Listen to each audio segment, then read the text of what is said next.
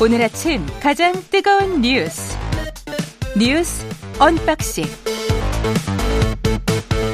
자 뉴스 언박싱 시작합니다. 민동기 기자 김민아 평론가 나와 있습니다. 안녕하십니까? 안녕하십니까? 예, 오늘 북 상선 한 척이 새벽에 서해 NLL 침범해서 군이 경고 사격을 하고 퇴거를 시켰다고 합니다. 네, 오늘 오전 3시 42분경인데요. 서해 백령도 서북방에서 북한 상선 한 척이 NLL을 침범을 했고 우리 군이 경고통신 및 경고 사격으로 퇴거 조치했다고 밝혔습니다. 일단 북한 선박은 NLL 북한 쪽으로 퇴거를 한 그런 상황이고요.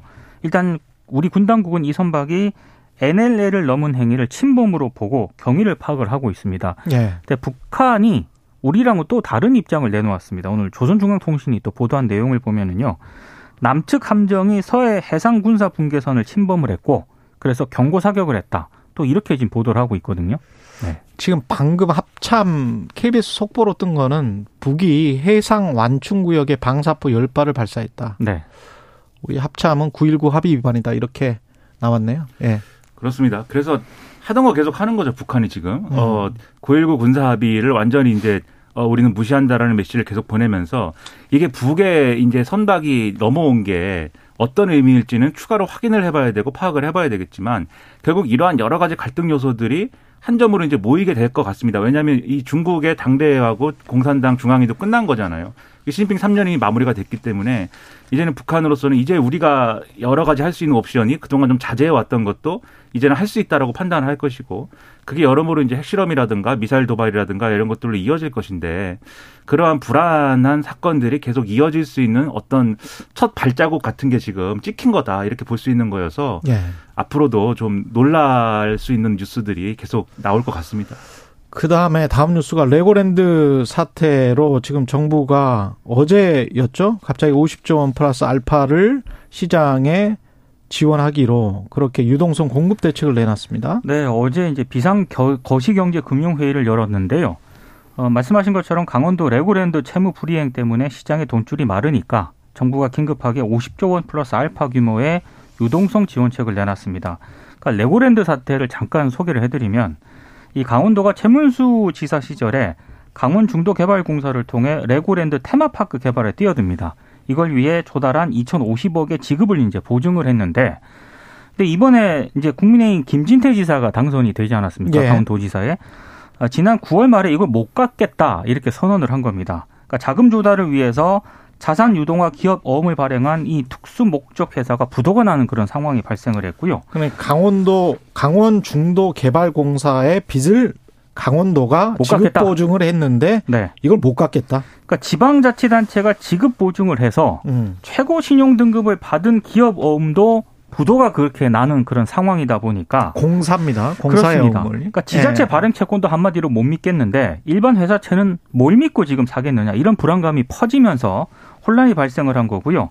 그러니까 증권사들이 이제 건설사가 지급 보증한 기업 어음 인수도 기피하게 되는 그런 상황까지 발생을 하다 보니까 한마디로 시장에 돈줄이 말랐던 거고요. 정부가 대규모로 자금을 풀어서 이걸 좀 해결을 해보겠다. 뭐 이런 상황인 겁니다 지금. 예, 불안불안했어요. 왜냐하면 그 기업 CFO 하시는 분을 아는데 그 찌라시가 그 전부터 돌고 있었고 증권사 쪽에서도 이게 심상치가 않다. 이게 지난주 한 수목부터 시작된 음. 이야기들입니다. 근데 이제 갑자기 이제 주말에 레고랜드 사태가 터져서 그렇죠.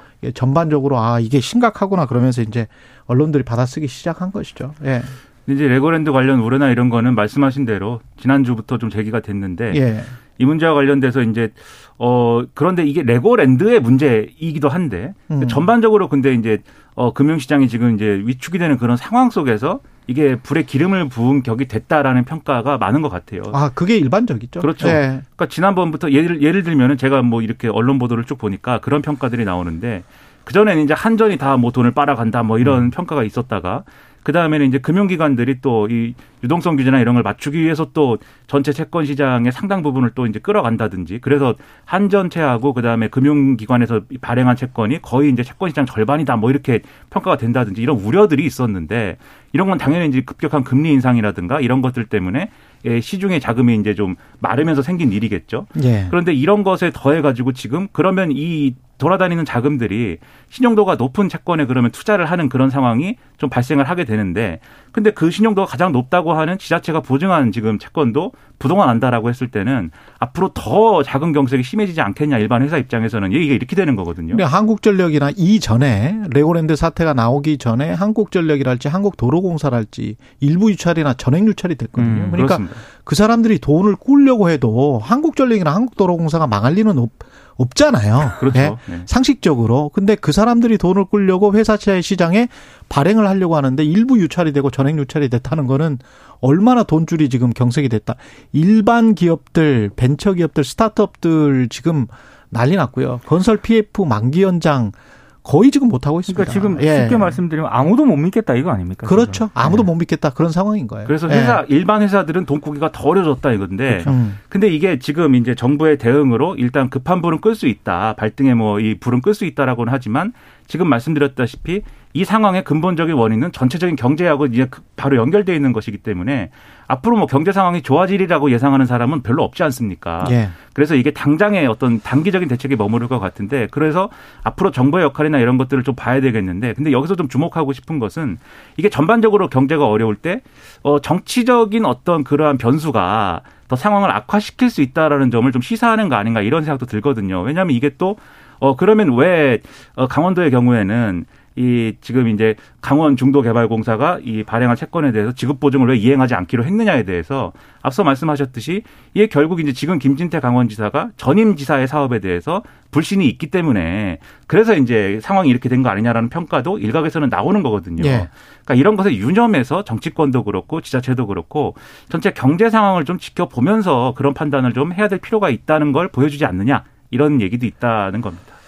아, 관련해서 여러 가지 할 말이 있지만 박정호 교수와 자세히 짚어보겠습니다. 다음 이슈는 김영 민주연구원 부원장이 구속이 됐고 어제 검찰이 첫 피의자 조사를 했습니다. 네, 구속 이후 처음으로 어제 불러서 피의자 조사를 이어갔는데요. 일단 김용 부원장은 이재명 대표의 대선 자금 명목으로 유동규 전 성남 도시개발공사 기획본부장을 통해 8억 4,700만 원을 수수한 혐의를 받고 있습니다. 구속 기간이 최장 20일이거든요. 예. 검찰이 아마 김용 부원장을 상대로 자금 사용처 그리고 이재명 대표의 보고 지시 여부 등에 대해서 조사할 것으로 예상이 되고 있습니다. 아, 그리고 오늘 언론 보도가 몇 가지가 좀 있는데요. 검찰이 남욱 변호사가 정치 자금의 대가로 김용 부원장에게 부동산 신탁회사 설립이라든가 음. 경기 안양시 개발 사업을 위한 탄약고 이전을 청탁했다는 진술을 확보했다. 이런 예. 보도가 있고 또 하나는 어, 김용 부원장과 함께 이재명 대표의 최측근으로 불리우는 정진상 민주당 대표실 정무조정실장이 2014년 남욱 변호사로부터 5천만 원을 받았다는 진술을 또 받아냈다. 이런 언론 보도도 있습니다. 그리고 이 김용 부원장 같은 경우에는 비슷한 시기 1억을 받았다는 의혹도 함께 받고 있는데요. 이렇게 되면은 검찰 수사 대상이 대선뿐만 아니라 2014년 성남시장 선거 그리고 2018년 경기지사 선거로까지 확대될 가능성도 있습니다. 음.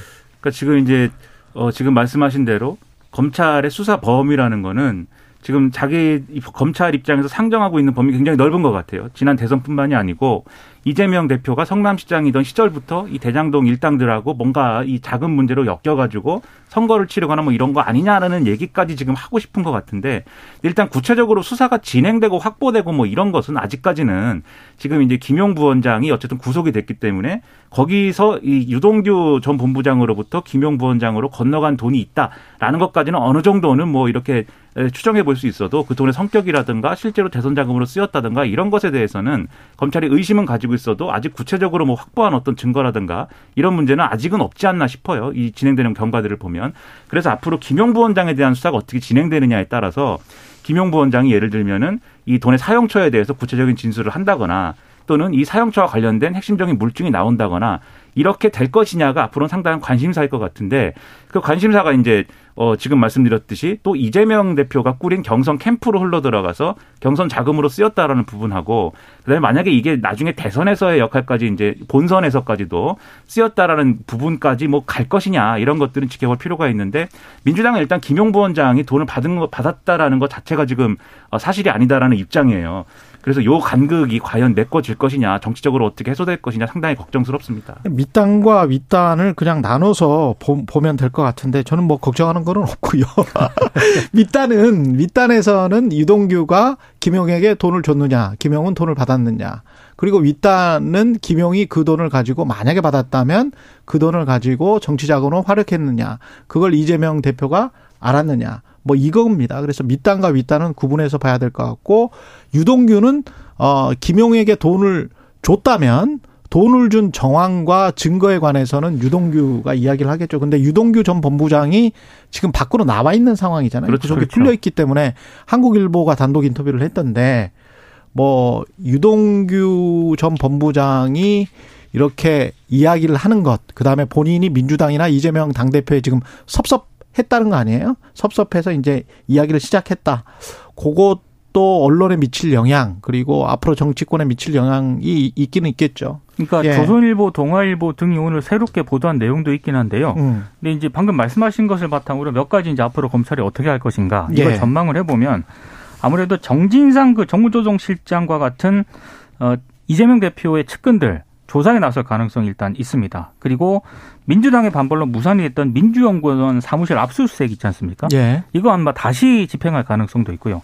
다만 이제 어, 이번 주에 어, 대통령의 국회 시정연설 등이 있기 때문에 아마 타이밍을 좀 조절할 가능성도 있고 그리고 일단 어 김영 부원장이 돈을 받은 사실을 지금 완전 부인하고 있는 그런 상황이기 때문에요. 그렇죠. 일단 검찰 입장에서는 자금이 오간 게 사실인지 음. 그리고 이 돈의 성격이 불법 정치 자금이었는지 실제 이 돈이 경선 활동에 쓰였는지 이재명 대표가 이걸 알고 있었는지 이건 아마 앞으로 검찰이 수사를 통해 밝혀내야 될 대목입니다. 그래서 굉장히 거쳐야 할 단계가 많습니다. 음. 제가 걱정이 된다 그런 거는 예. 이재명 대표의 뭐 이런 신상이나 이런 문제가 아니라 그렇겠죠. 이게 결국은 이게 결국은 지금 이제 민주당 이재명 대표는 특검을 하자 그러고 예.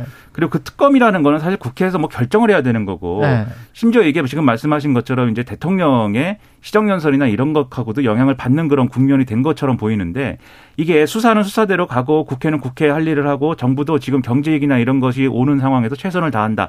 이런 그림을 그릴 수 있으면 걱정할 게 없죠. 네. 수사는 수사대로 확실하게 하고 이렇게 가면 되는데 이게 다 이제 정치권의 이제 논의로 막 빨려 들어오면서 아무것도 결정 못하는 상황이 될 가능성이 높아지지 않습니까? 맞습니다. 그러니까 어제도 이제 어 더불어민주당의 조정식 사무총장하고 박홍구 원내대표가 연이어서 이제 어 기자간담회 내지는 기자회견을 연이어서 했어요. 네. 조정식 사무총장은 특검을 시정연설 25일 전에 특검 수용 여부를 밝혀라. 이런 내용이었고 음. 박홍구 원내대표는 일단 시정연설을 뭐 하기 전에 음.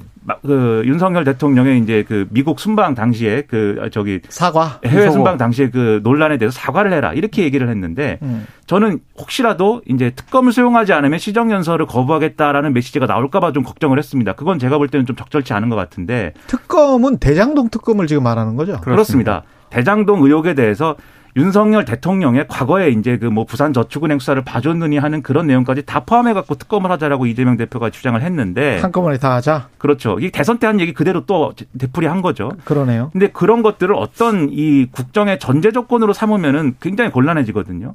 근데 지금 박홍근 원내대표가 다행히도 국회를 향해서 모욕했다라고 했으니 그렇게 그런 취지로 당시 김은혜 홍보수석이 막말 논란에 대해 설명을 했으니 이 베이비 그렇죠. 네. 그거에 대해서는 사과를 해야 우리도 시정 연설에 응할 수 있지 않느냐 얘기를 이렇게 했어요. 그럼 음. 저는 저 같은 사람이 볼 때는 아 그거는 그거는 타당한 것 그렇죠. 같다. 왜냐하면 네. 대통령의 막말 때문에 국회가 모욕당했다라고 한다면 그 부분에서는 조치가 있어야 된다라는 생각이 들어서 그 부분을 연계하지 않은 거는 다행이라고 생각하는데 향후에 이후에라도 어쨌든 특검법 처리 과정이나 이런 것들이 본궤도에 막 오르게 되고 막 이렇게 되면은 그런 논란들이 여러 가지로 커지지 않겠습니까? 그런 대목들이 걱정이 되는 것이죠. 민주당의 특검 제안에 관해서 국민의힘은 신의 악, 악수라 그랬잖아요. 신의 네. 악수다. 이게 신의 쉐이크가 아니고 나쁜 수다. 예. 네. 왜 그랬을까요?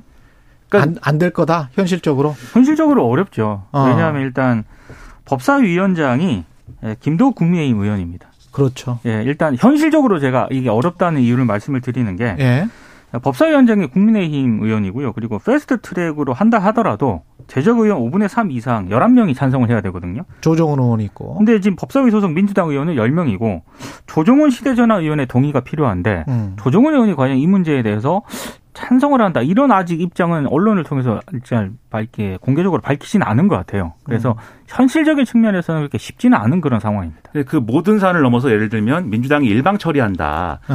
근데 이게 문제가 뭐냐면은 이 특검의 어쨌든 대상은 어쨌든 이재명 대표와 주변 인물들인 거잖아요. 그렇죠. 그리고 그 특검이라는 것은 어쨌든 검찰 수사를 못 믿어서 이제 추진하겠다라는 게 민주당 입장인 그렇죠. 건데 네. 그것을 일방 처리했다라고 할 때는 대통령이 거부권을 행사할 수 있는 명분이 서거든요. 그게 음. 대통령 입장에서는 이렇게 주장할 거 아닙니까? 수사 대상 자가 수사 대상이 자신의 어떤 수사 강도나 이런 것들을 낮춰달라라는 취지의 뭐 특검법이나 이런 것들을 스스로 처리하였는데 그것을 내가 이제 수용해야 되느냐 이렇게 갈 가능성이 커지잖아요. 음. 그럼 이런 것들이 지금 말씀하신 대로 현실 가능성을 또 낮추는 그런 요인이기 때문에 사실상 특검 카드가 지지층 결집 그리고 지지층이 지금 좀 당혹스러울 텐데 지지층이 민주당 지지층이 할 말이 할 말을 뭔가 만들어주는 그러한 역할 이상의 것을 할 수 있을 것인가 이런 부분이 좀 의문이 제기가 되고 있는 거죠. 그래서 그 촛불 집회에서는 김건희 특검 이 이야기가 나왔는데 민주당은 주로 주장하는 게 대장동 특검이란 말이죠. 그러니까 그것도 좀 불, 불일치하는 것 같습니다. 국민의힘이 반대하더라도 대장동 특검을 추진을 하겠다라는 거고요. 음. 이 대장동 특검에는 원래 그 지난 3월에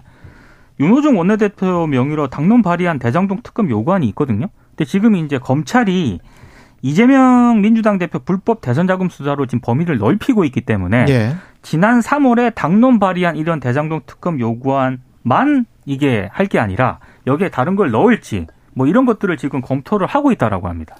조금 의문이 드는 게 그러니까 만약에 이제 정말 검찰 수사를 못 믿겠다라고 하면 특검 주장도 할 수가 있겠지만 지금 못 믿겠다라고 하는 것, 즉 예, 검찰이 무슨 뭐 유동규 씨를 회유했을 것이고 거래했을 것이고 뭔가 수사 내용을 조작했을 것이다 등등등 그리고 과거에도 그런 사례가 있었고 멀지 않은 이 과거에 그런 일들이 있었다.